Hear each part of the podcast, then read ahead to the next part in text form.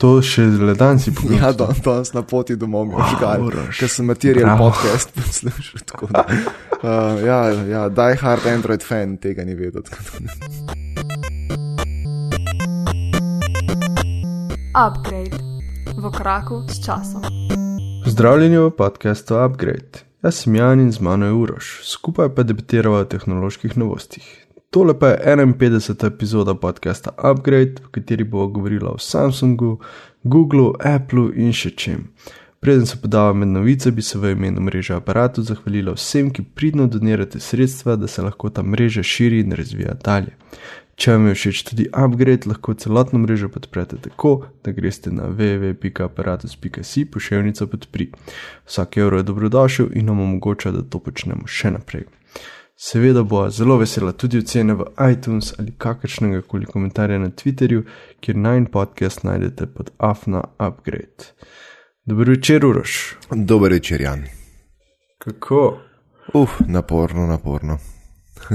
Ja, tak, tak ti je življenje. Ne? Ja, kaj češ, tako je. V bistvu zdaj, kaj, po dolgem času spet en tak reden uh, upgrade. Po, po premoru in po posebni 50. epizodi se vračamo na stare tire. a ne? Tako je, tako je. Ok, pa kar uh, nadaljujva Uh -huh. in zraven bova vključila še upgrade. In sicer Alež Goli um, in Brgles, režiga Brgles na Twitterju, ko smo se pogovarjali o Lifelineu, uh, je zraven letel pač dober, dobro vprašanje. Ne? Da, če smo zihar, da je moški Taylor, ne, torej ta glavni um, protagonist, ker tako velik čebla je rekel, kar je čisto res. Ne? Res je. Ja. In fun fact je, da so se razvijalci namenoma ognili direktni opredelitvi spola, da bi s tem omogočili, da se igralec sam odloči o spolu, ter se tako še bolj poglobi in pade not v igro. Ja, kar je Ja, zanimivo, ne? Ja, dosti zanimiva stvar. Mislim, tako, uh, meni niti ni na kraj pamet padel, da bi se kaj tacga vprašal. Tako Ja, da. ne. Ja, ja, ampak tako, v bistvu, d- dobra opaska. Ne? Ja, res je. Mm. Zdaj pa prosim, da vsi pozorno pos poslušate in prisluhnete, kaj ti Uroš je končno dobil nov telefon. Jej! Bravo, Uroš. In Ja. zdaj, zdaj bo pa naslednjih deset epizod sam govoril, kako je fajn ta telefon. Tako da se pripravite na to. Res je. Lej, lej, No, povej, ajde. Povej.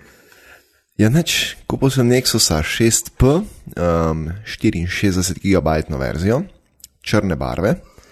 In um, v bistvu nisem. Torej, Hm? vse, kar si si želel. Točno to, točno to. E, Sicer sem kolebo med črno in belo barvo, ampak pač ne, dark side all the way. Tako da, um, v bistvu je tako, ne, um, mislim, da zdaj še niso uh, uradno na voljo pri operaterjih. Um, sicer pa mislim, da ena izmed trgovin pri nas to že ima, uh, vsaj pač na policiji nekje enega za pogled. Tako sem zdaj na Twitterju zadnje dni uh, zasledil. Da, ja. Um, ne vem, mislim, jaz pač sem zdaj uh, v sedmih nebesih, kaj ne rečem, zakon je. Lej, to je to, končen nazaj na Nexusu in uh, nimam pripomb za enkrat, res. Prav, pač Baterija v primerjavi s 5X. Um, boljša, boljša. Um, čeprav zdaj, a veš, to uni prvi dnevi so bili tak, tako, da sem skuril baterijo tam nekje na, na treh četrtinah dneva, ne? ker, um, ker pač sem lahko. a. Um, drugač pa, ja, um, brez problema čez dan pridem. No? Tako da um, zaenkrat zelo zadovoljen. Uh, kupil sem pol še. Uh, ja, no, mislim, zdaj, uh, preden greva naprej, bi se tle zahvalil najnemu poslušalcu Marjanu, ki mi je pomagal, da sem do tega mobitela prišel. Um, tako da zelo, zelo dobrodušno je priskočil na pomoč uh, in se ponudil, da mi pomaga pri nakupu. In moram reči, no, da, da um, še obstajajo zelo kul cool ljudje na svetu. No. Tako da, uh, Marjan, še enkrat, ful hvala. Uh, Hvala, Marja, tudi z moje strani, ker zdaj Uroš ne bo več samo jamral, kak ni ima Nexusa, ker zdaj ga dejansko ima. ja, res je. Zdaj sem, zdaj sem polno opremljen. um, drugač pa uh, bi se še na tem mestu zahvalil Janu Novaku, na Twitterju ga najdete pod afna.jnnvk152, um, ki mi je prodal case, ki je v bistvu, mislim, on je kupil za svojega Nexusa, uh, case, ampak je kupil dva. Um, nisem čez zihar točno zakaj, nismo o tem debatirali zadnjič. Ampak ja, uh, prodal mi je pač tistega drugega, ki je imel viška, uh, na zadeva od spigna, full over, lušten gumijast, tako mislim. Uh, ker pač mi je padel un testen po tleh in sem se tako konkretno strašil, da bo tudi meni padel zdaj moj po tleh in sem rekel, ne, ne bom reskiral. Kupil si E, boš testen kot tvoj. Ja, ja. Je pa tako, no, da sem si v bistvu, še preden sem case kupil, uh, sem naročil od D-brenda tudi uh, skin. Uh, zdaj, unika ne poznate, kaj je to. Uh, še najlažje to pišeš kot nalepko, ki jo daš okoli uh, vseh površin na mobitelu. Tako, ja. In um, se fulano obnese. No? Tako da imam zdaj v bistvu imam D-brand skin pod caseom, tako dvojna zaščita. Um, Nekako vem, da to ful čudni spade, ampak pač, um, ker sem že kupil, pač uh, zadevo sem jo dal gor. ne. Uh, pa tako včasih tako, veš, mi pa zapaše, da še vse je mogoče mobitel ven, če res na neki situaciji, ker vem, da ne, ni bojazni, da bo kam zgrmel. Torej, ko si na posli. Recimo, ali pa kaj si doma, pač, ne vem, veš, če ti po kakšnem laminatu zgrmi ni neke sile. Um, in moram reči, no, da te skini sploh niso slabi. Tako, mislim, sem bil zelo skeptičen, ampak so me zanč neko 25% znižanje in se rekel, ajmo, gremo v akcijo in se nabavo. Um, tako da ja, je v bistvu tak, um, ne vem, nek fake karbon, kao skin. Tako, ampak fulušni za prijet. Um, pa tak barn X imam zadnji od Nexusa, veš, tako da je ja, oh. fancy. Um, če koga zanima, ne mi na Twitterju pove, pa bom sliko objavil. Uh, tako da ja, zdaj sem modern spet, uh, kako ne mi rečem temu. Tako da, Um, če ima kdo kakšno vprašanje, mogoče v samem mobitelu, se lahko tudi na Twitterju javi na AFNA upgrade ali pa na, če mene direktno kdo najde na AFNA uros počrtajmo, pa bom kaj pač uh, povedal na to temo, če koga kaj zelo specifično zanima. Pač, uh, ni, nimam kaj več zapovedati kot takrat, ko sem imel zadevo na testu. Da, um, razen Tisti test je že ozunji za prebrati. Ja, tisti test je pa že zunaj za prebrati. Ja, Ok, cool. bomo pogledali. yes. Tako da, ja, Dober. to je to. Um, a gre kar na govorice in napovedi naprej. Ja? Peva, ja. Okej. Ja, ja, nobenega, nobenega introta ali pa karkoli prehodov mehkih, ker še kar nimamo glas. Še kar nima glasbe. Ja. Tako da do nadaljnega o glasbi ne govoriva, ko bo nova glasba, boste um, prvi izvedeli. Tako da uh, do takrat pa zaenkrat, ja, pač. Um, v- vse bo razloženo, ko, ko bo glasba dejansko uh, ustvarjena in bo ta prvič uporabljena. Takrat upam, da se nam mogoče pridruži celo ta uh, skrivnostni ustvarjalec. um, pa bo pa razloženo, ker je, se mi zdi, da je tukaj zadnji, ker je ena zanimiva zgodbica. da Ja. Um, drugač pa, um, govorice in napovedi. Mogoče to zdaj, ev, to, ta, ta zdaj naslednja stvar je mogoče dober prehod med nadaljevanjem in govoricami. In sicer uh, jaz marca planiram, da bomo še en geek meet odžgal. Uh, Okej. Tako da nič kaj več detajlov zaenkrat še ni kot to, pač, da sem se odločil, da bo marca. Um, lokacija po vsej verjetnosti bo druga, kot je bila do zdaj. Uh, datum bo pa tudi pač objavljen nekje, pa enkrat na enem pageu ali pa nekje. Ne vem, bom pač, moram še ugotoviti, kako bi to zadevo zdaj zorganiziral, ker pač uh, zadnjič se je tako ena zelo zanimiva stvar pripetila, ker je pa nekdo po- pobrisal Google dokument, ker sem je zelo naivno. Uh, zelo naivno sem to pač ja tako izvedel, da sem embedil en Google dokument na svoj webpage in uh, upal na najboljš, da je pač ne bo nekdo tega pobrisal in pol zadnji dan je nekdo to dejansko pobrisal. Uh, Ti si res optimist. Ja, le, zdaj, ampak vse do ta zadnjega dneva je to zdržalo, tako da v končni fazi nisem tako zelo optimist. Nisem, vse se je kar dobro išlo, skoraj. uh, tako da ja, moram za naslednjič nekaj drugega naštudirati, vse ostalo pa ne, pač detajli sledijo. Ok, dobro. Pojma zdaj malo na Samsung. In sicer, uh, liknali so že ven eh, renderi, kako bo ta izgledala Galaxy S7, S7 Edge. In sicer največje presenečenje je, mislim, da vsem to, da ne bosta imela USB-C konektorja. Jep, kar zanimiva stvar. Ja, in ko sem bral tisto novico, je pač so različni razlogi, zakaj je to dobro, ne, zato ker. Naprimer, Nexus 6P, 5X in ti, ki že imajo, imajo tudi sam prenos uh, USB 2. Mm. Uh, potem bojda, da ne bi bil eden od razlogov, uh, zakaj še zmeraj mikro USB, uh, je to kompatibilnost z Gear VR, torej z, vir z virtual reality, ki ga tako puša uh, Samsung. Ja, kar se meni zdi edini smotren razlog, da v bistvu ne, ne grejo na USB-C konektor. Mislim, pač vse je nerodno to, da zdaj niso posod ti kabli in tako naprej. Jaz imam sploh problem s tem.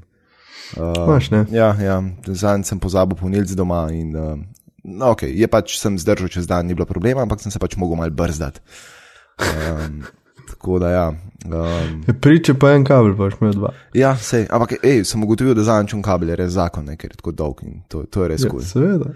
Ja, tako da. A ja, pa še ena stvar, no mogoče. Uh, ugotovil sem, da Nexus 6P ima zraven dejansko še en daljši kabel, ki je pa iz CNC spet. Da, ja, uh, ja ki spet ti ful pomaga. Jep, jep. Mislim, v, bistvu, v bistvu dobiš dva, ne? dobiš unga ta kratkega, ki sem ga jaz tudi na testu dobil, uh, in dobiš pa še tega daljšega. Tako da, da ta daljši gre v punilc, uh, CNC, ne. Uh, una ta kratka zadeva je počitno res zraven dal, ker so pač uh, tako iz milosti, da nisi čist na, na hladnem stolu, če slučajno imaš ne uh, kup starih punilcev, ali pa pač ker je USB vtičen. Prav, jaz bi rekel, da je tisti prej namenjen povezljivosti z računalnikom. Ne? No, ali pa to, ja, ali pa to. Glede na to, kratek kabel, spoči imaš prenosnika, takoj sam telefon zraven odložiš, nimaš še meter kabla okoli. No, good point, good point. To je bolj logično. Ja, v bistvu nisem na to, mislim, ja, res imaš. Ma, bi, bi, bi bila ta razlaga bolj logična. Ja. Tako da. Ampak ja, Samsung pa pač ja, je pa gladko to zdaj očitno um, zavrgel zaenkrat, oziroma pač prestavil za nedoločen čas na naslednje modele. In jaz bi skoraj upustal, da bojo imeli oni, a veš, mogoče kakšni nižji modeli, ki ne bodo kompatibilni z uh, Gear VR-jem, uh, letos pri Samsungu vse en, še že USB-C konektor. No. Uh, ja, to je moja napoved, le bomo videli, če sem imel prav. Um, ker res mislim, a veš, Gear VR so tukaj pa tukaj pušali in hajpali, ne vem kaj vse. In skoraj 100%, glede na to, da se pač mobitela po velikosti bistveno ne boste razlikovala, pa da ima ta nov Gear VR dejansko pač tako zelo um, no, fleksibilno ima ta, to zadevo noter, kako ti upneš mobitel. Ne? Um, bi bilo fully nelogično, da bi zdaj kar naenkrat začeli prodajati še en Gear VR. Sploh za une uporabnike, recimo, ki že to imajo. Uh, pa bi rad samo mobitel zamenjal, več jim ni treba zdaj zraven še 100 evrov investirati za nov Gear VR. Ne? Sveda. Tako, ja. Po drugi strani, veš pa tudi v končni fazi Samsung zdaj to imajo menjka še enkava zraven, ne? tako kot sem zanč napovedal. Se je to zdaj dejansko pokazalo, da dobiš zraven tako za en evro ali pa pač kakorkoli zraven naročnine ali pa nekaj, ne? dobiš še ta Gear VR, ki sicer ni drag, tako mislim, da je okoli 100 evrov, prosti prodaj, oziroma pa nas okoli 120, se mi zdi. Mm -hmm. Ampak kaj je ne vem, le, mislim, tako malo mešano je to. Ampak um, v vsakem primeru ima to vezo z GRVR-om, no, če me vprašaš. Pač, če bi mogel nekam s tabo položiti, bi jo na to. ok. Okay, um, še ena novica z strani Google in sicer, um, oziroma tako napoveduje se, da ne bi Google planiral prevzeti malo večji nadzor nad Nexus linijo. Um, kaj zdaj to pomeni? To v bistvu zelo po vzoru Apple ne bi šli in sicer ne bi Google, Google zdaj poskrbel ne samo za software, ne, uh, ampak tudi za hardware, ker zdaj, do zdaj je bilo to tako, da so načeloma te proizvajalci, s katerimi je Google sodeloval, so vzeli uh, uh, nek obstoječ model, pa ga malo predelali, pa malo spedenali, pa tako naprej. In ni bil to, veš, mislim, ni bil to mobitel, ki je bil iz nule zgrajen, sam za Google. Ne, Ja, ja um, res. Malo so hiše spremenili, pa malo so vzeli od enega mobitela, štiklice, pa malo od drugega in pa so skupaj nek Frankenstein mobitel naredili. Ja, klis misli reči. Um, tako da zdaj pa ne bi pač Google ja, prevzel celotno pobudo in zraven naredil uh, neko napravo, ki, bo, ki ne bo imela niti brandinga, ne nič. Ne? Uh, uh -huh. Tako kot pač Apple, recimo, ne, ima zdaj na jed Foxconn in oni jim štancajo tem stvari skupaj. Uh, Medtem pa pač Apple sam poskrbi za to, da, da zaloge in tako naprej tečejo tako, kot morajo. Uh, kar je v bistvu za, za Google, se mi zdi, kar dobra poteza. No. Um, Malo mal več bojo lahko teh povezav med hardverom in softverom delano. To je res, to je res. Ja. Tako da. Ampak, če gledamo, Apple je s tem začel že leta 2007, Google bo s tem začel zdaj, ali pa mogoče naslednje leto. Ma, mal me skrbi, ker nimajo izkušenj s tem, ali, ali so res toliko različnih inženirjev iz teh branž že pohopsali, da bojo vsaj nekaj dobrega naredili, ali bojo pač tako Apple 2007, ko niso imeli pojma o hardveru. Glede telefonov. Ne. Jaz bi tukaj samo eno besedo pripomnil in sicer Pixel. Uh, Google namreč že ima, ne, a veš, mislim, ok, ne z mobiteli direktno izkušen, ampak imajo Pixel C pa Pixel prenosnik, ne, ki so ga v bistvu. Ja, ne, sej. ne, Apple jih je tudi imel prej. mislim, ja, ne, ja. Izkušnje z prenosniki Ja, ne, no, no, saj to, saj to. drugo periferijo. Ampak ja, Le, ne vem, jaz upam, da se bo iz tega kaj dobrega no, i- izcimil na koncu. Ne bom pa zdaj lej, nekih napovedi. Ja. Mislim, a veš, možnosti imajo s tem ful več. Zdaj, kako jih bojo izkoristili ali pa ne, ne. Jaz verjamem, da niso tako levi in tako neumni in verjamem, da pač bojo najeli dost pametnega kadra, ki bo sposoben to nekaj ne, pametnega skupaj dati. Ampak nikoli ne veš, kaj veš, dokler nimaš stvari v roki in dokler niso prvi testi zunaj. Tako da, no. J- jaz obstajam, opti mislim, ostajam optimističen, ampak lej, ne vem. Um, bomo videli, kaj se bo mogoče pol pokazalo na IO. Bo, mogoče se bo že kaj v tej smeri premaknilo. Sam, a misliš, da se bo pol imenoval Google Phone ali Alphabet Phone? Ne, po mojem bo Nexus ustal, ne. Ne, vem, mislim, ne vidim razloga, zakaj Ja, verjel sem, kdo je proizvajalec. A Ja, hm, ne vem, po mojem bo sam Nexus gor pisal. Pač, bo pač Nexus, Nexus. Ne, ne. Ja, Nexus. Nexus. Okay. Dobar. Um, sprememba zakonodaje bo omogočala, mislim, sprememba zakonodaje v ZDA, seveda, Yep. uh, ki proizvajalcem manjših serij vozil, predvsem replik, um, omogoča, dovoljuje proizvodno vozil brez varnostnih zahtev in testiranj, bo omogočila, da se bo vrnil DeLorean. Jej, to. To, mislim, podjetje DMC, ki je izdelovalo model DMC 12, poznan pod imenom DeLorean, eh, je kmalu po lansiranju tega vozila, poznanega seveda iz filmov Back to the Future, je bankrotiralo. Ne?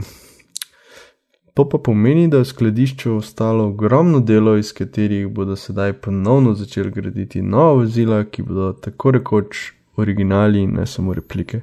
Ja, dosti kul. Cool. Kar je odlično.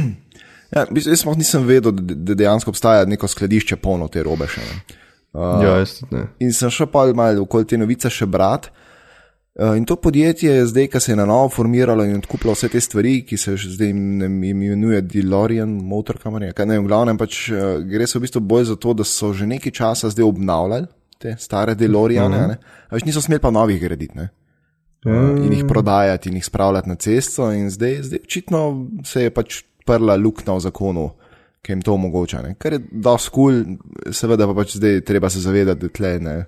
Euro en kap testi ne bojo glih najbolj pokazali uh, v najboljši no. luči. Ampak lej, ne boš ga kupil zato, ker je to varna avto družinska. Ne? Definitivno ne, ne. Ampak zato, ker pač tvoj energik rabi ta avto. Točno to, točno to. Ja, je pa zanimivo, ne, te, te do, jaz pa nisem vedel, jaz sem pač vedno mislil, da je to neka raketa od avta bila. Ne? Ne, ne. to je zelo tak bolj slab avto. Ja, ja, nekaj ena šest motor, ne vem, neki zelo tako, neki neč od neč od avta. Ful je bil težk, pa zelo švoh in ne, sam zgleda je tako vesoljsko. Tako da. Točno to. Ok. Um, Apple bo imel svoj event 15. marca. Um, seveda bo pač verjetno nov iPad, pa celo iPad R3 naj bi bil, ne? nekaj je zdaj govora okoli tega. Uh, Ne bi bil, ja. Mislim, glede na to, da R2 ni bil že, uh, mislim, prejšnje leto ni bil posodobljen. ne. mm, Tako da ja, zato se zelo pričakuje iPad R3. um, pa nov iPhone, ne, no, tam mal 5SE, ali kako- kakorkoli se bo že imenoval. Kakorkoli se bo že imenoval. Ja, ne bi bil kaj, št- štir palčem bo zdaj, ne, spet. Ja, št- ta 5SE se sliši kot second edition Windows pismo. Ja, v bistvu. No, ja, le, lepo si najdu povezavo. um, pa kaj noter bo zdaj, a, a to zdaj že kaj bolj uradno znano, kaj šestico ne bi stlačili v manjšo hišo ali kako. Približno nekaj takega, Mm. da ne bi bil A9 procesor. Mhm. Um, za RAM nisem čist prepričan. Ta čaj di verjetno. Ne. Tu le piše, aha, 1 gigabajt rama. Uh, ja, itak Touch ID, Bluetooth 4.2, 802.11 AC Wi-Fi. Da ne bi prišel še kar v 16 gigabajtni verziji, ampak tudi 64 gigabajtni. To bi kar upal, um. stal, da bo, bo 16, ja, sploh če bo to, veš, bolj, ja. mislim. Veš, to, to ne bo high-end model. Ne. Ne, itak da ne. To je nekaj, da 5S zdaj uh, zamenja. Ne? Uh -huh. Pa 3D tača ne bo. To je tudi se dosti logično slišati. Ja, itak. Tako da. Uh, tako da, ja, kaj bo še, verjetno kakšne posodobitve za Apple Watch, hm, sklepam.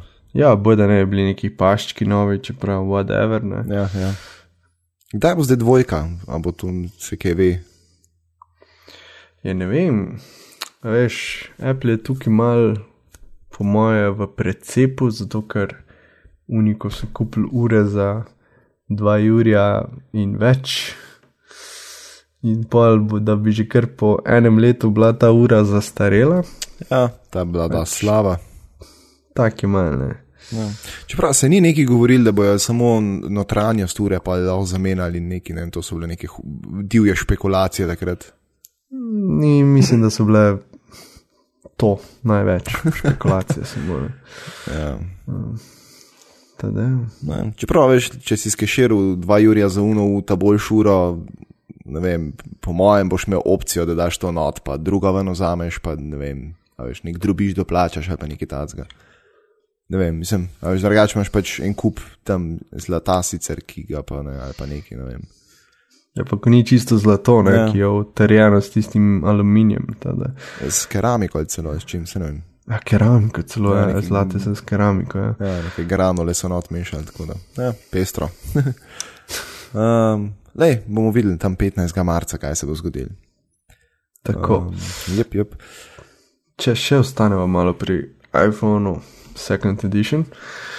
In sicer um, ena od raziskav podjetja Mixpanel kaže, da še kar ena tretjina uporabnikov iPhona, aktivnih uporabnikov iPhona, uh, še kar uporablja iPhone z zaslonom 4 inče, torej iPhone 5, 5C ali 5S. Kar je veliko, ne? V bistvu, mislim, ja, presenetljiv, če tako gledaš. Mislim, se, vem, da so eni die-hard fani majhnih mobitelov še vedno tam zunaj, ampak da jih je tok, no, zanimiv. Ja, ja. Ta, da, um, mislim, jaz poznam kar nekaj ljudi okoli sebe, ki prisegajo na 4-inčen zaslon, pravi, da je šestka že čist prevelika, nepriročna za žep ali za v torbico ali kamorkoli že. Um, Ne, in pol, Ja, pol sva tle mi dva z 6 plus, mislim 6S plus pa 6 p. Ne.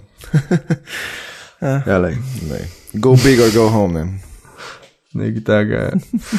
Je. Uh, nova govorica od, uh, za iPhone 5 SE je tudi ta, da bo na voljo v treh barvah: Silver Space Gray, ok, to ni nič nenavadnega. Bolj nenavadna je zadnja različica in sicer Bright Pink. To ni isto, kar Rose Gold, ali kaj. Ne, ne, Rose Gold je lepa, Bright Pink je taka za bruhat. A ja, a, obstajajo renderji, ali kaj. Ja, obstaja renderi, ker klikni tisti link, pa no, boš videl. Da vidimo. To, to me zdaj zanima. Uh, o moj, ne, ne, ne, ok, ja, pa je res bright pink, ja, o ne. Prvi komentar spodaj pod novico je v treh barvah: Silver, Space Gray and Fabulous. Oh, hudo, ne. To, ampak veš kaj pa dobro, ne? Tega bi lahko uh, ne skupaj žorga, ne? da bi ga v travi najdel, kako si. da bi ga travi. Najde. Mislim, da ne bo šel iz tako velikega zaslona. Ne, ne. Več nazaj. Ampak ja, oh, moj bog, kakšna barva. Ev, dej, to, no, zdaj sl- sliko mava za, za, um, za tole epizodo, po mojem. Uh, ja. Okay. V redu. Um, okay, če sem prej govorila, kdaj bo Apple event, vemo tudi, kdaj bo Google I.O. event in sicer uh, 18. in 20. Do, od, od, bleh, od 18. do 20. maja. Um, Okay. Zaenkrat se nič kaj dost ne ve, mislim. Uh, ena fora je v tem, da so to preselili nazaj tam na uno prvo lokacijo, kjer so to imeli v, v, tam blizu svoje firme, celo kako je že, ne spomnim se točno, eh, Mountain View, kaj tam. V glavnem, in se špekulira, da je mogoče zato, ker bojo um, ne samo vozeča vozila malo pokazali spet, pa da se bo dali to kje potestirati in tako naprej. Um, ni čist jasno, ali je to res ali ni to res, ne, um, ampak tako sumljivo blizu njih je in sklepajo, da je to pač zaradi tega, da bi lahko imeli nekaj tazga, ker ne morajo kar tako čez, ne, veš, okoli trogati in take podobne zadeve. Um, to pa pa nova verzija Androida, seveda. A ja, uh, fun fact. uh, Danes mi je užgal, da, da Google ne samo pač to, da verzija Androida poimenuje po sledicah, ne, ampak da si Ja. črke eno za drugo sledijo. Ne. A to še le dan si pogledal? Ja, dan, danes na poti domov mi je užgal, Uroš. ker sem material Bravo. podcast poslušal. Uh, ja, ja, die hard Android fan tega ni vedel. Uh, ja, ja, da. Ni fajn, da se sada nekaj novega naučiš. Oziroma, Včasih. realiziraš. Ja, res je. Ah, ja, nič ne bom rekel, le. Ja, dost fail je bil to, ampak tako res tam se, na preleklerku na rondoju sem imel razodetje in tako, oh, wow, yes. tako da, ja. In se ti je zihar full fajn zdaj. Ja, in tako, ker sem sam stuhtaš. oh, hudo. V glavnem, ja, no, pač ja, nova verzija bo zdaj. Um, jaz upam, da bojo počasi kakšen split screen pokazali. Um, pa ful me zanima, kaj se bo s tem Pixel C-jem njihovim zgodil, ker uh, mislim, da smo v eni epizodi govorili, da, da, da ta Pixel C, njihova tablica, n- ni bila glih najprej mišljena, verjetno za Android, pa niti ne za Chrome OS, ampak nekaj, kar bi bilo vmes. Pa se očitno ni šlo, pa so pa kar Android gor vrgli. In...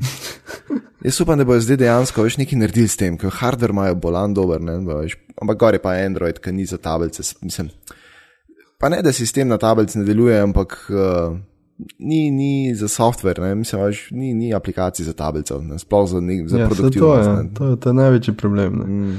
Tudi zmeri, ko me kdorkoli vpraša, kjer je tablico, ja, lej, še zmeri bo odgovor iPad. Ne? Ja, tudi z moje Zato, ker strani. enostavno ni boljše alternative z, mislim, z Androidom. Yep. Ker je Android problem. Ne? Ja, točno to. Mislim, meni če en reče, da bo sam YouTube, pa po netu brsko, pa Facebook, pa pač ok, v redu. Ne? Ampak če, če hočeš pa res dejansko še kakšne druge aplikacije uporabljati, pa le iPad, all the way. A veš, tako so Android 3.0, ki je bil kaže neki na H, Honey, neki, neki. Ja, no, to, ko so ga kao usmerili v tablice, ampak očitno so pa uh, razvijalci niso dost um, aplikacij pripravili za to okolje in enostavno. Ja, pa so Ni štiri, prijela, štirica so to združili, pa nazaj spet. Ne? Ja, ja štirice mm. so združili, ampak trojka je načeloma bila samo za tablice. Jep, jep. Ne, zanimivo. Uh, v glavnem, še ena stvar, ki sem jo pa danes zasledil, je pa to, da naj bi neko VR napravo tudi predstavili in sicer ne zdaj samo un cardboard, ne, uh, ampak nekaj bolj naprednega, nekaj, kar bo pač konkuriral Gear VR in pa. Um, v bistvu ne bi bila neka stvar, ki bi bila tako med Gear VR in med Oculusom, ne, med Riftom. Uh, mm -hmm. Ampak pač to je zdaj spet pa, tako, ne, v zraku, noben ne ve točno. Tako da bo treba počakati do maja enkrat. Uh, do konca. Klasika, Ja, torej. Tako da bova imela takrat eno posebno epizodo, pa bova pokrila to. Ne. Tako bova pač tam Apple event okoli marca. In oh ja, pa še MVC zdaj vmes pride, ne, moj bog, neki dela Ja, točno. Mm, Definitivno. tada. Še Upgrade, vesel. da ne bo zmanjkalo Ne, tem. ne. Ne. Materijale, materijale je vedno dost. Vedno, vedno si pravi, da bom imel, danes bo pa hitra. Nope. Ne, še čez govorice nismo pa pol ure mi. Yep. V glavnem, še zadnja govorica in sicer se že pojavljajo prve govorice o iPhonu 7. In čeprav seveda novega iPhona ne bo pred septembrom, ampak za govorice ni nikoli prezgodaj. Yep. Uh, govori se, da bo nov iPhone končno se znebil te grde ven štrleče kamere, uh, da so že razvili takšen modul za kamero, ki je dost tanek, ker seveda od vsakega človeka najbolj globja želja je, da je telefon tanek kot list papirja. Yep. Pa ploščad glih toliko. Tako je. Tem prav tako naj bi se znebili vsaj nekaj tistih črt, ki prekrivajo zadnjo stran hiše. O, hvala Bogu. Namen, namenjene za boljše delovanje antene. Ja, tudi jaz se strinjam s tem. Ja, ker, ker teh črt jaz na iPhonu zad nisem pa nikoli kapiral. Dejansko pač to je ena stvar, ki jo HTC že od pamti veka dela, full boljš, ne, pa tudi vsi ostali. To strinjam. Ja. Um, tako da, ja, dosti slaba. Mislim, meni to nikoli ni bilo všeč te črte. Čeprav sem si jih, očitno sem si jih navadil ignorirati, ampak vsake tok časa, ko vidiš unga Rose Gold ali pa kaj takega, ki dejansko fullbel ven uh, točejo te stvari, ne. Mm. Si zmeraj tako mislil, oh, ne, no, to je to. Mislim, veš, ni, ne Appleovsko je to, ne, ne znam drugače reči. Zato me se vidite garpa. Whatever. uh, ja. Um, to pa čak, a una je še pol, ne? brez, brez uh, headphone jacka ne bi bil. Ne? A ja, točno, še ta govorica, da bi bil brez headphone jacka. Ja, to je pa zdaj. Zdaj, da bo šlo vse prek Lightninga. Yep. Ampak je to pa Lightning to headphone jack uh, adapter. Za 60 evrov. 20 evrov. Ja. Um, ne, veš, kaj, de, de, mislim, jaz, dve opcije so, ne, kako lahko to se zdaj izide. Če, pa, če, okay, predpostavljamo, da se dejansko znebijo tega uh, vtiča 3,5 mm. Zdaj so dve, dve možnosti. So, ne? ali bojo Lightning update, da bo imel tudi analogen izhod ven, ker do zdaj, kolikor jaz vem, ga nima. Až nima analognega pestruja za audio. To je ena opcija. Um, Potem druga opcija je to, kar si ti rekel, da bojo dali adapter, kar spet ni najbolj fajn, ne? ker če drugega ne je fajn za zgubiti to.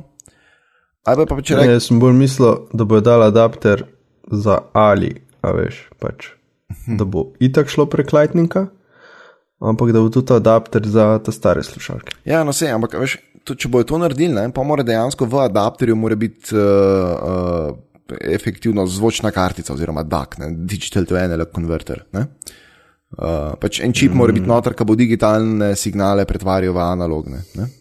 Seveda. Uh, in, veš, tukaj imaš zdaj, če, pač, če bojo obdržali, da bo Lightning konektor pač totalno digitalen. Um, Pol, ali veš, če boš hotel navadne slušalke uporabljati, boš rabo adapter. Če bojo pač rekli skrujit, pa kupite nove slušalke, imaš pa pol dve opcije. Ne? Eno so Bluetooth slušalke, ki imajo to že tako grejen noter, zato ker pač dobijo preko Bluetootha digitalen signal in ga pa pretvarjajo znotraj slušalk v analognega. Uh -huh. uh, druga opcija je pa pač, da bodo dejansko tudi ostale slušalke mogle to imeti ugrajen noter, ne? kar pomeni, da bodo to verjetno masno računali, čeprav te čipi dejansko niso več tako dragi. Ne? Mislim, pač tudi drubiš, če, spoh, če jih kupuješ yeah. pri Kitajcih na kontejnerje. Ja. Tako da, mislim, v vsakem primeru bo pa problem za uporabnike, ki so recimo, veš, mislim, za enega, ki tam kupuje une slušalke za 10 evrov, pač skrujit, ne bom druge kupil, da imajo tič, pa bom živel naprej, ok, itak bi jih slejko preuničil. Zdaj si pa predstavljaj, da se pač obstajajo tam zunaj pa ljudje, ki dajo po par sto ali pa celo ne, 2000 evrov za slušalke. Mislim, sej, razumem, da verjetno te ljudje niti pol teh slušalk ne poslušajo, glih na iPhonu. Ne? Ampak imajo verjetno mm. še pač nek fršterker tam nekje na mizi, ki je tudi malo nekaj pozločen. Ne? Ampak še vse, ne vem, veš, lahko si kupiš neke slušalke, ki te pridejo 102, mislim, v končni fazi bic, ne, slušalke, so kaj, ne, mm -hmm. 200, 250, 300 evrov lahko, ne, pa so, ne vem, recimo navadne na, na to, ne, ne. Jaz, če bi dal 200 evrov za bic slušalke, dobro, pustimo to, da bi sicer bilo dobro, da me takrat en milostno streli, ampak uh, mislim, ja, ker so pač za nič. Vsak ima svoje, se nobeno ne, ne prepovedujem, da jih kupam, ampak jaz osebno vem, da jih pač ne grem kupiti, pa če so ta zadnje ne, na svetu. Ampak a veš, nekdo, ki je kupil bit slušalke, ne, um, ups, ne, 250 evrov down the drain. Ne. Uh, tako da ja, pač, lej, po mojem so opcija samo še adapter. Ali pa pač to, mislim, veš, tudi če bo, tudi če bo analog, mislim, če bo analogen, če bo zapdatan Lightning, pa bo šel ven tudi analogen signal, bo šel vse na rabo adapter, da fizično stvar lahko skupljaš. Ja, seveda. Ja. S tem, da bo pač v tem primeru mogoče adapter lahko cenejši. ne. Ha, ha. Ja, Namesto 20, 10 evrov. Tako je. Tako da. No, glede na to, da sem zanj kupil v, v, v um, Appleovi štrcuni uh, adapterček iz uh, micro USB na Lightning, ne, pa reš ne povem, koliko sem dal, no, na srečo sicer ni bilo to za mene, ker drugače. Bož, da ne poveš. Ja, tako da, ampak uh, več kot 20, pa ne dost manj kot 30. tako. Um, tam nekje je. Ja. Uh, to je to v bistvu, kar imam jaz zapovedati o Lightningu. Imam pa še kaj zapovedati o Applu. Teda prosim, kar, evo. Ja, okay, zdaj, greva, zdaj, zdaj greva pa na moje bentenje. In sicer um, spet bo na sceni Apple. Um, kaj je to zdaj? Ena Samsung, tri Apple ali kako je bilo to zdaj? Ni- Nisva še prišla ven iz tega balončka, po mojem.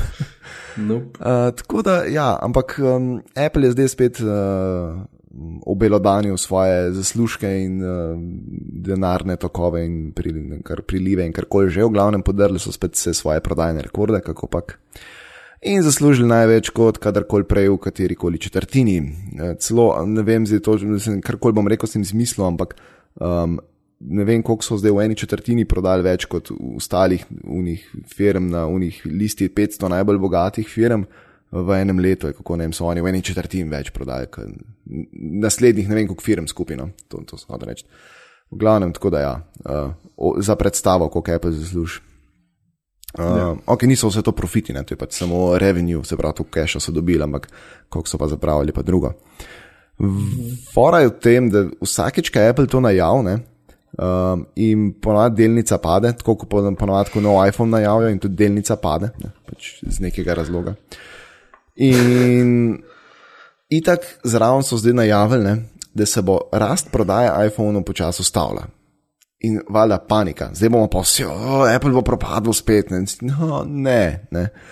E, mislim, lej, Apple, če danes, od danes naprej nobene stvari več ne proda, ima dosti keša na zalogi, da deset let z istimi stroški, po mojem, funkcionira naprej, pa jim nič hudega ne bo. Ne, Tako da pač ne bo Apple proda, propadel, pač pozabimo to. Ja. Ne. In glavna stvar, ki je folk oziroma določeni ljudje, ki pišejo po netu članke na zastop, je, da Apple ne bo imel več rasti prodaje. To ne pomeni, da ne bojo več iPhone-ov prodali, pa da bo prodaja se zmanjšala. Ampak v naslednji četrtini ne bojo prodali več iPhone-ov kot zdaj, ampak isto kot zdaj. Ne? Kar je v bistvu še vse en gromozanska številka. Zdaj so, fora je samo v tem, da pač eh, oni so imeli rast, Uh, pa se je mogoče začel malo že skoraj ustavljati ta rast, pa so šli na Kitajsko? A veš, pa so tam full prodali, pa je spet zarasla uh, prodaja. Ne? In Tako. zdaj pač nimajo več do dost kamit, ne vem, Indija, mogoče še pa veš v Afrika in dol naprej. pa- Indija je po mojem še preveč boga. Ja, ne vem, se to, a veš, vprašanje je to dost, v- mislim, veš, trg je že velik, ne, sam dejansko je relevanten ali ni, je pa drugo vprašanje, ne. In, Tako ne vem, no, mislim, vsakeč, ko se Apple napoveduje ta propad, je meni če dalje bolj smešen, ne, ker ne vem, mislim, mojem, da že zadnjih pet let in ustrajno vsi napovedujejo, zdaj pa propadli. Ne bojo, no, veš, no, mislim. Lej, poglej Microsoft, ki jim tudi v končni fazi ne gre najbolj rožnato, ne, sploh če gremo gledati mobilno platformo, pa jim nič hudega ne kaže, da je. Ne, a mislim, ne vem, hec mi, ful- mislim, ful mi je smešno, veš, kot rečejo, isto je recimo pri iPadih, pri Apple. Ne. Veš, ki je tako kao, na najslabš prodajana stvar so pa iPadi, ne, pa fu- ful je v problemih iPad. Ne, ampak ko gledaš to statistiko, pa veš, daš iPhone na, na isti graf, kot iPade, tu ful, ful nimaš občutka več, ne, ker iPhone res prodaja tako bolan velik. Ne. Ja, In popač celo statistiko jim to. Če bi dejansko z grafa dol vzel, ne bi videl, da so iPadi ful uredo prodajani v bistvu. Ne, sam, a veš, kaj si pa ti enkrat Apple, pa imaš dejansko v zadnji produkt kot je iPhone, pa s tistim prodaš, ne vem, pa narediš tok pa tok prometa, pa pa dejansko iPad zgleda kot pač nekaj, kar imaš za hobi tam zraven. Veš, In, mm. in, ni, ni, nisem popač se ta statistika fulno. Um, in Apple dejansko, ne, vsaj finančno, ne, ni v težavah. Pač, tukaj upam, da se strinjava. Ne. Ja, definitivno. Ampak je pa ena, če že gremo gledati, kje ima Apple težave ne, in jih ima. Um, in se vsaj eno leto že kuha ta štorija. Uh, in sicer začel se je, po mojem, mislim pa že predtem, no, ampak lani je Marko Arment, ki dela ATP podcast, če ga kdo posluša, v glavnem. In mislim, da je januarja lani objavil, da pač Appleove te zadeve, softverske ne, na iOS-u, niso glih najboljši in tako ne. Um, in letos, ne, proti novemu letu se je začelo o tem, če dalje več govoriti, in zdaj po novem letu je eksplodirale so te zgodbe. Ja, celo Walt Mosberg se, se je obesil na njih, pa je on dejansko pač tam pri Apple zelo dobro zapisan. Ne. Uh, mm. In še on je začel zdaj pisati, da dejansko Apple software, vsaj na iOS-u, pač ni to, kar bi moglo biti. Ne? In da so stvari dokaj tako polovičarsko narejene in zelo nedodelane, neizpiljene in tako naprej. Ne? In ok, da o storitvah njihovih ne bi sploh zgubljali besed, ker so nezanesljive in ne funkcionirajo tako. Pač, sploh, ko to enkrat primerjaš, kaj Google počne na tem področju. Ne? Načela sem je še pri polnem softveru. Mhm. No, se to, to mene zanima, ker ti si bolj upet v ta iOS, no jaz pač to bolj od delj spremljam. Ne?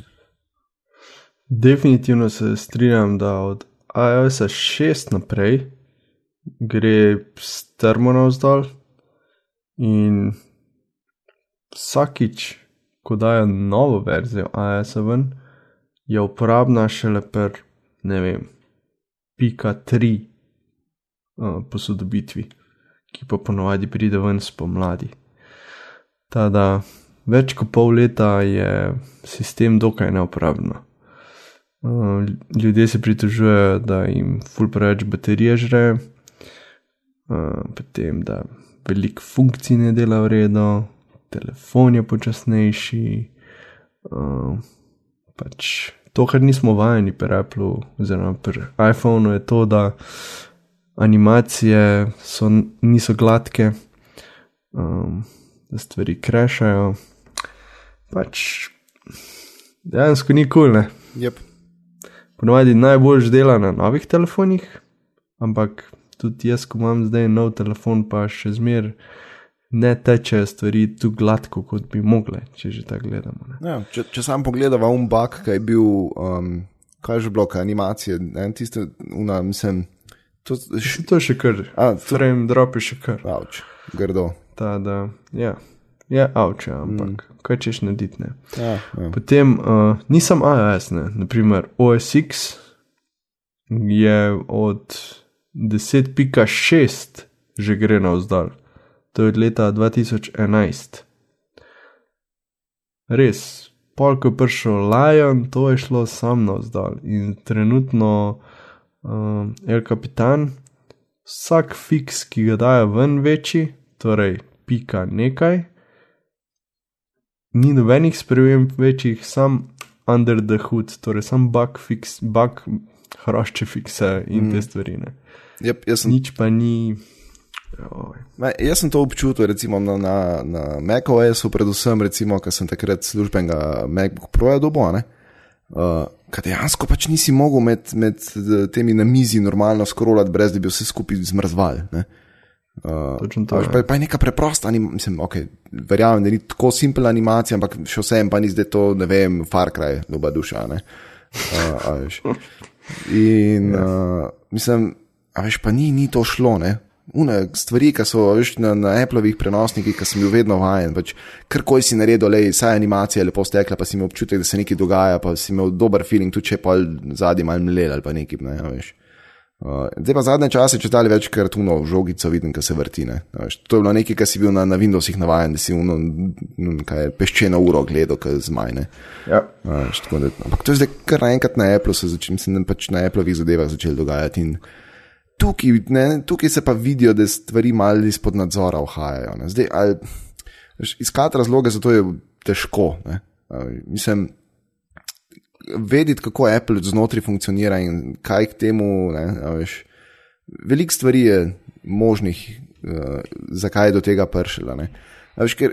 Po drugi strani, ne, pa vsakeč, ko je kakšen Apple event, ne, prva stvar, kaj Tim Cook pove, 99% ali pa 100%, ne vem, kaj je uno zadovoljstvo. Ne? Mislim, mm. až, ne vem, kaj oni merijo, pa koga gledajo. Ali, ali pa ne vem, ali smo sami ti, ki se res zagrizemo v te stvari, pa smo giki, pa tle noter živimo zaradi tega in od tega in kakorkoli že to opazimo, ali tudi navadni ljudje to opazijo. Ne vem, mislim. Až, Težko je, nekaj, mi smo spet veš, neka interesna grupa, ki, ki to stvar mogoče drugače gleda kot pa en končni uporabnik. Ampak ne vem, ko pa stvari enkrat frizajo, pa štekajo, pa tako naprej, to pa mislim, da vsak navaden uporabnik v neki točki pa opas in se začne spraševati, zakaj. Ne? Lej, meni res ni jasno. Mi imamo novega iMac-a 4K, 21-inčnega, z SSD-jem, ampak to večino časa, mislim, večino časa, zelo velikrat Google vrtino. Mm. Ko dela, dela super. Ampak, ko se pa mail obesi, pa ko se safari obesi in jih forskvitaš in jih mm. pa spet zaženeš, ampak se ne zaženeta in je edini, edina rešitev je uh, ponovno. Da ponovno zaženeš računalnik. Ja, to, to je nekaj, kar si kar bil na Windowsih navaden. Ne? Točno to.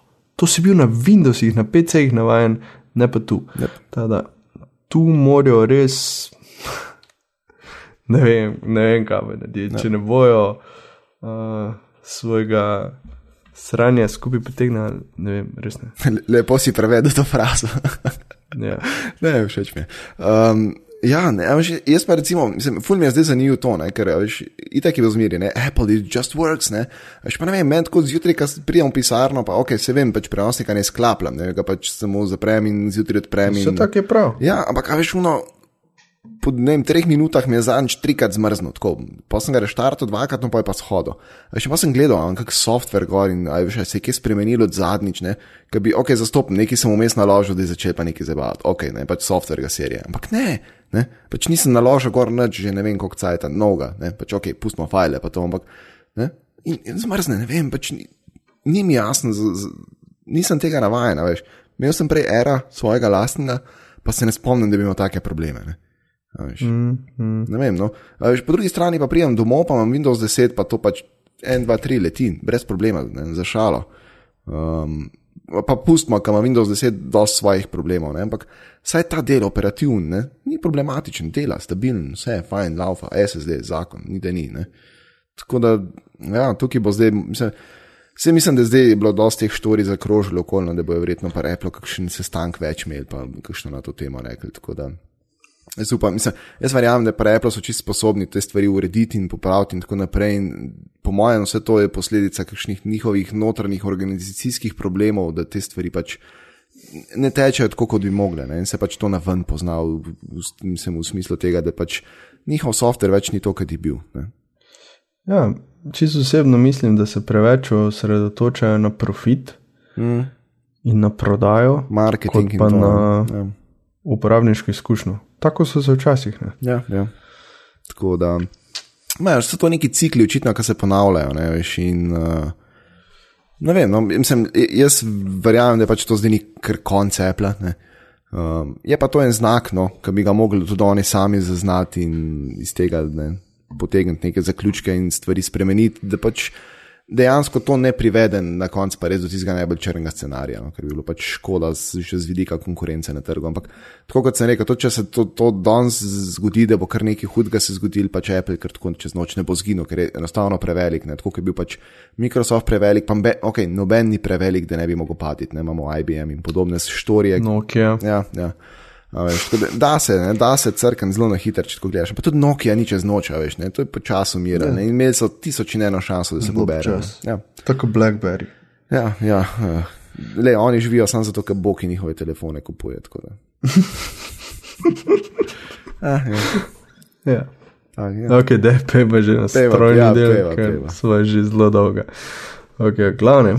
Uh, Benson Lung je naletel na vero pri testiranju USB-C kablov. In sicer Lunk je Google inženir, ki si je zadal nalogo, da kupi čim več USB-C kablov in v spletnih trgovinah pusti svoj feedback, da bi kupci vedeli, kateri kabel se splača kupiti. Problem USB-C kablov je naprimer v tem, da so neprimerljivo bolj kompleksni kot njihovi predhodniki zato se poceni kitajski kabli lahko hitro izkažejo za nedelujoče, v najboljšem primeru ali pa v najslabšem primeru skurijo vašo napravo.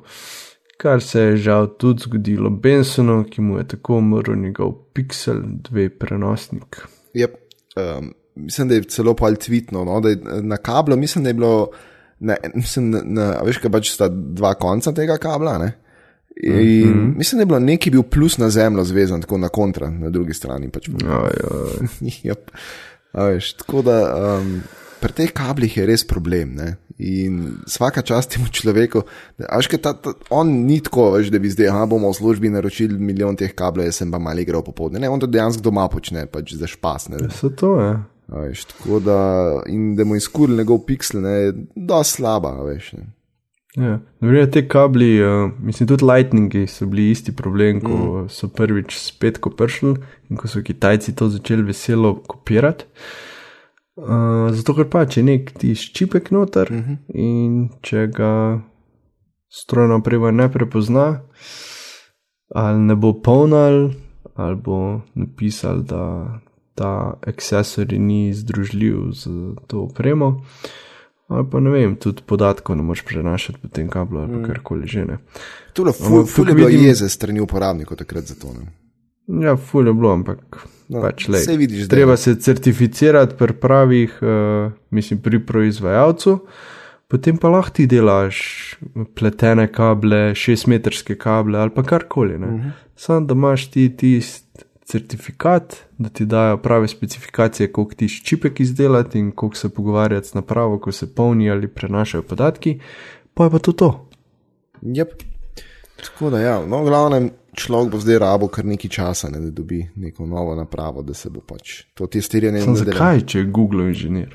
No, mislim, ja, verjetno, da mu bojo znotraj firme kaj počasti, ne, ampak on je dejansko bil to njegov oseben pixel, ne, veš, pač to je stvar, ki je kupil z lastnim denarjem. Ne. Ja, ok, ok. Ne, tako da, um, ampak mislim, da če so pri Googlu tako, kolikor toliko človeški, ne bojo videli, da je tip naredil jim. Ne. Veš, ker v končni fazi to za njihove uporabnike in za vse ljudi, ki bojo zdaj en, za Android telefone kupovali nove kable in tako naprej. Ne. Je to kar taka zelo, zelo velika stvar. Ne. Mislim, ti njegovi reviewi so zakrožili po Twitterju, po netu, po Redditu, po Facebooku, po vsod so bili. Ne, veš, pač, um, tip je dejansko naredil neko razliko v, v svetu, ne, pustil nekaj za sabo, nekaj pametnega. Ne. In Ja, bi bilo res škoda, no, da se, bi- sem se rekel sam, da bo nadaljeval, ampak da bo od zdaj naprej. Mislim, tako, ma- Malo je naivno so tudi mogoče v to vrgo in da je kar preklopo gor, da ni prej vse pomiril. Čeprav pač je imel neke naprave in je to miro ponavadi prej in tako naprej, ampak pač je ne, poskusil, pa se ni šlo. Da, Ampak še zmeraj je tu svetla plat, ker je bil to Chromebook, ni izgubil nobenih podatkov. yep, to je res, to je res. To je dobra reklama za Google. Kljub vsemu. Ne, mislim, to, to je pa res ena ura dobrih platin. ne. Če gre vse hudičo, ne, dejansko, si imel, ne, dejansko si imel brskalnik sam na računalniku. Ne. Veš, pa Tako je. vse na neto živele, kar si imel na disku, je bilo sam pač lokalen cache. Ne. In ja, tako da, lej, vsaj podatke ni bil revež. Um, ja, Nač, to je bilo to, kar je bilo hardvera, no? so vse eno, eno, eno kategorijo smo hit čez. da. Um, gremo malo še na software. Uh, In sicer Microsoft je kupil SwiftKey, uh, to je ono podjetje, ki dela to, to zelo priljubljeno softversko tipkovnico za Android pa za iOS. Uh, in Microsoft ne bi odštel za njih cirka 250 milijonov dolarjev. Pa mislim, da vsak od ustanoviteljev Lepo. podjetja, ja, ja, lepa. Mislim, da vsak od ustanoviteljev podjetja je pokasiral, mislim, okoli 30 milijonov, da ni slabo, ne. Ja, ne. Ja, mislim, da je zdaj kaj 8 let je za SwiftKey star, če se prav spomnim. Tako, ja. Uh, v glavnem, ja, in Microsoft, uh, kar je tako govora, ni, niti ne gre toliko za samo ti, to tipkovnico ne, uh, kot produkt, ampak za tehnologijo, ki stoji za njo, pa za ljudi, ki imajo to znanje, da so pač to skupaj izpravili. Um, ker ima Swift, ki ima zelo te napredne algoritme, ne, s katerimi pol predvideva vsako naslednjo besedo, ker se pač uči, uh, glede na to, kako pišeš. Ne. Uh, se ta tip konca uči in pa že v bistvu za naslednje, naslednjič, ki pišeš mesič, ne, že predvideva, če si to besedo napisal, če si stavek tako začel, pa naslednja beseda bo verjetno to, ali pa ena od teh treh, pa ti ponud tri, pa pa sam besede tipkaš. Ne. In v eni točki lahko full hitro začneš pisati. Mislim, da Tomič to uporablja, no, ali pa saj je. Uh, jaz sem full se trudil Swift, ki uporablja, ampak moj bog, ko so grde teme za te tip konce in izgled, res. Ne vem, mislim. Jaz sem še tudi kar klasika. Ja, to to. jaz sem tudi pač uno stok Android keyboard od Google in srečno. Uh, čeprav sem se res ful sem si želel ta Swift, ki pa to, ne, ki bi dejansko prehranil nekaj časa, ampak no, no, če grda, no, v glavnem, ja, ne bi. Um, zdaj, zakaj je Microsoft, pustimo, da je grda lepo, v glavnem, zakaj je Microsoft hotel imeti um, to tehnologijo? Um, Microsoft si zelo želi pridobiti čim več ljudi in pa raznih tehnologij z področja umetne inteligence, uh, ker se trenutno zdaj na trgu zelo, zelo bije hud boj med podjetji, da bo pač kdo bo pokupil več te tehnologije in več teh ljudi najel. Um, pač ti, ti viri se iščejo. No? Pač, vsi zelo iščejo te, te umetne inteligence in pač hočejo razviti ne, neke, neke algoritme, ki bojo stvari počele ne, po neki svoji lastni pameti, oziroma pač kakorkoli že. Ne. Um, mm. Sej, Google svoje stvari počne. Ja, zdaj sem se spomnil. A, a, a veš, uh, obstaja neka igra uh, z nekimi črnimi in belimi, takimi, ne vem, figuricami okroglimi. Uh, ne vem točno, kako se te igre reče zdaj ta moment, uh, se bo zihar, se bo pa kdo na Twitterju najdel, pa mi bo link prelepo, ampak uh, Facebook je tako najavil, en, kaj sem, 14 dni nazaj, en teden nazaj, uh, uh, zelo tako pompozno, ne, da so zdaj razvili nek algoritem, ki se uči in da bojo zelo, zelo kmalo bojo. Um, sem, to je ena od njih iger, no, kar računalnik še ni do zdaj nikoli zmagal. Ne. Aha, aha. Uh, in oni so ful najavili, ja, da zdaj, oni so čist blizni. Res, tako uh, bomo zdaj, zdaj, zdaj nam bo ratal narediti ne, in bomo premagali uh, s svojimi algoritmi in svojim mega računalnikom uh, človeškega igralca. In, ja. in tako dve ure kasneje Google objavlja, da ja, mi smo premagali. Fulje tako izpadlo, kot da pač veš, ne vem, en pri Google je videl in tako pač, hej, stari, imaš cel cajt, pet minut, da tole skupaj vrgla. Uh, Fulano je, je tako njim dejansko ratalno, ker pač Google ima pa zelo, zelo, zelo napredne razne te algoritme, ne, ki jih sicer uporablja pri raznih uh, svojih uh, storitvah, uh, od prepoznave slik ne, za, za Google Images in do pač prepoznave zvoka, glasu in tako naprej. Um, in kar se tega tiče, ne, je, je Google zelo, zelo, zelo, zelo, zelo, zelo, zelo napreden. Um, ker se, se te stvari morajo tako dogajati zadnji, če hočejo vnaprej predvidevati določene eh, stvari, ki jih ljudje počnejo in iščejo po njihovih pečih. Um, tako da, in se vsi, vsa podjetja se zdaj kar zelo rinejo na ta, na, mislim, na, na, veš, na ta um, umetno inteligenco in podobne uh, zadeve. Tako da, ja. To, da to je v bistvu študij prihodnosti. Yep. Ne v Sloveniji, prosim, pejte v tujino, ker tukaj zagotovo dobite premalo znanja. Ja, to je bil zdaj uh, ciničen um, komentar za danes. Potem tudi um, splača se tistim, ki že imajo nekaj znanja o tem, mogoče kako novo podjetje, ne bomo rekli startup, ampak kakšno novo podjetje, ki bi se s tem ukvarjalo mm -hmm. in razvijati svoje algoritme, kar je zelo zahtevno, ampak verjamem, da so sposobni ljudje v Sloveniji. Teda ja, ena od možnih prihodnosti. Yep, yep. In pa bila skupaj Google in to je to. Začni to, pa si zmaga. in ko smo že glih pri Googlu. Uh, Google bo zdaj naprej začel opozarjati uporabnike pred varljivimi download gumbi. Torej, ker veliko strani skriva oglase in podobno na vlaku pod gumbi, ki izgledajo kot gumbi za prenos programov ali drugih vsebin iz spleta, se je Google odločil, da bo uporabnike njihovega iskalnika opozoril na to, preden stopijo na takšno stran kar je odlično. Yep. Ker, ker spomnim se raznih freeware, pa ne vem, ko sam hočeš nekaj zlodati. Ja, pa veš, da un največji Google gumb ni prav, ampak da moš na uno navadno povezavo klikati. To je to. A pa imaš tako po možnosti, imaš tako pet gumbov in tako pa se igraš igro. Kateri od teh gumbov je pravi? Anban, pet podkrat. Ah, ja, dosti slabo, ne mislim. Ah, ja, mislim, ampak kul cool je, da je Google tudi to začel, no, zdaj mačken. Veš, če imajo možnost, ne, da v bistvu preprečijo komu, da bi naredil neumnost, ne. ah, čeprav nekaterim tudi to ne pomaga. No. Ja, to je ciničen komentar, številka dva za danes. Um, ne, ampak uh, le, čim več ta zga rabo. No. Ni, ni, ni drugega za pripomen, tle kot pač good job. Ne. Točno tako. Uh, in ker smo že glih pri Good Job, ne, um, Instagram končno podpira več uporabniških računov znotraj svoje aplikacije. In, uh, to je bad job, stari, to je bilo že en let nazaj. Ne, ne to je bilo že par let nazaj naredili. Zdaj, zdaj so vsi oni, uh, social media, guruji in ninja, ne, so vsi veseli, da bodo lahko imeli vseh svojih pet uh, unih Instagram računov not in se notresko snot pa ven logirati. Točno to je. Ja.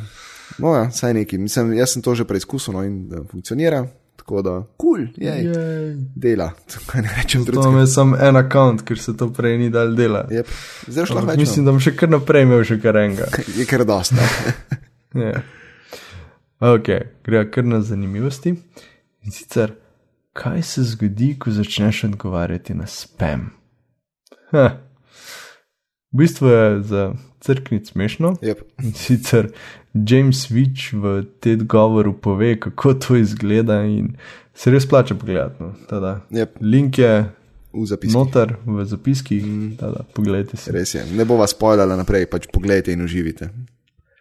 Tako je. Uh, ok, uh, in smo že pri zadnji stvari do danes in sicer um, to, da je alfabet vreden več kot Apple. Um, Spomnimo, alfabet je bilo pred kratkim ustanovljeno uh, podjetje, pod katero je Google ne, zdaj spravil vsa svoja podjetja. Ne, se pravi, zdaj Google kot uh, pač search engine in podobne stvari.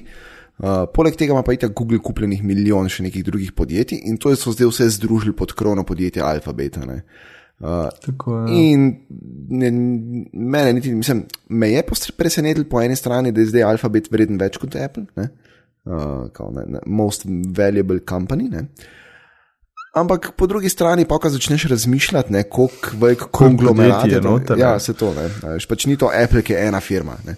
Veš, to je pač ja. nek konglomerat zdaj nekih ne, mini podjetij, velikih podjetij, srednjo velikih, mislim pač ni da ni. Ne. No, vrejo, sej Apple tudi kupuje druga podjetja. Ne? Ja, sam, a veš, ne vem, ali jih dejansko oni integrirajo, ali stanejo to samostojna podjetja, ali se vse, veš, pač, ne, a gre to vse dejansko pod eno krovno firmo. Ne. Ja, ne, veš, ker, ne, ne vem, no, ampak eh, v glavnem je, je dosti zanimivo to, no, da, dejansko gre alfabet, ne, hara naprej. Uh, ampak ok, ne, lahko bi pa vzel zdaj, ne vem, vse une naftna podjetja, pa jih združil pod eno krovno podjetje, pa imel tam več. Ne, tako da, mislim, tako ni glih neko jako merilo, niti nič, ki je dosti ne pove. Tam pač tako zanimivost, ne, če boste naslednjič ob pivu s kolegi, pa jih boste hoteli odgnati in začnite razlagati, to pa šlo. Nekaj takega. Mm -hmm. Ok, in to je to za danes. Yes, to je 51. epizoda Upgrade. Jej. Hvala vsem za poslušanje. Res je. Uroš, kje se te najde? Mene se najde na blog.miklautic.si in pa na Twitterju, kjer sem afna uros, podčrtajmo uh, Janti. Na Twitterju podaf na thničr in na ferme.si. In spet. Več naslednjič. Čez 14 dni. Čau. Čau.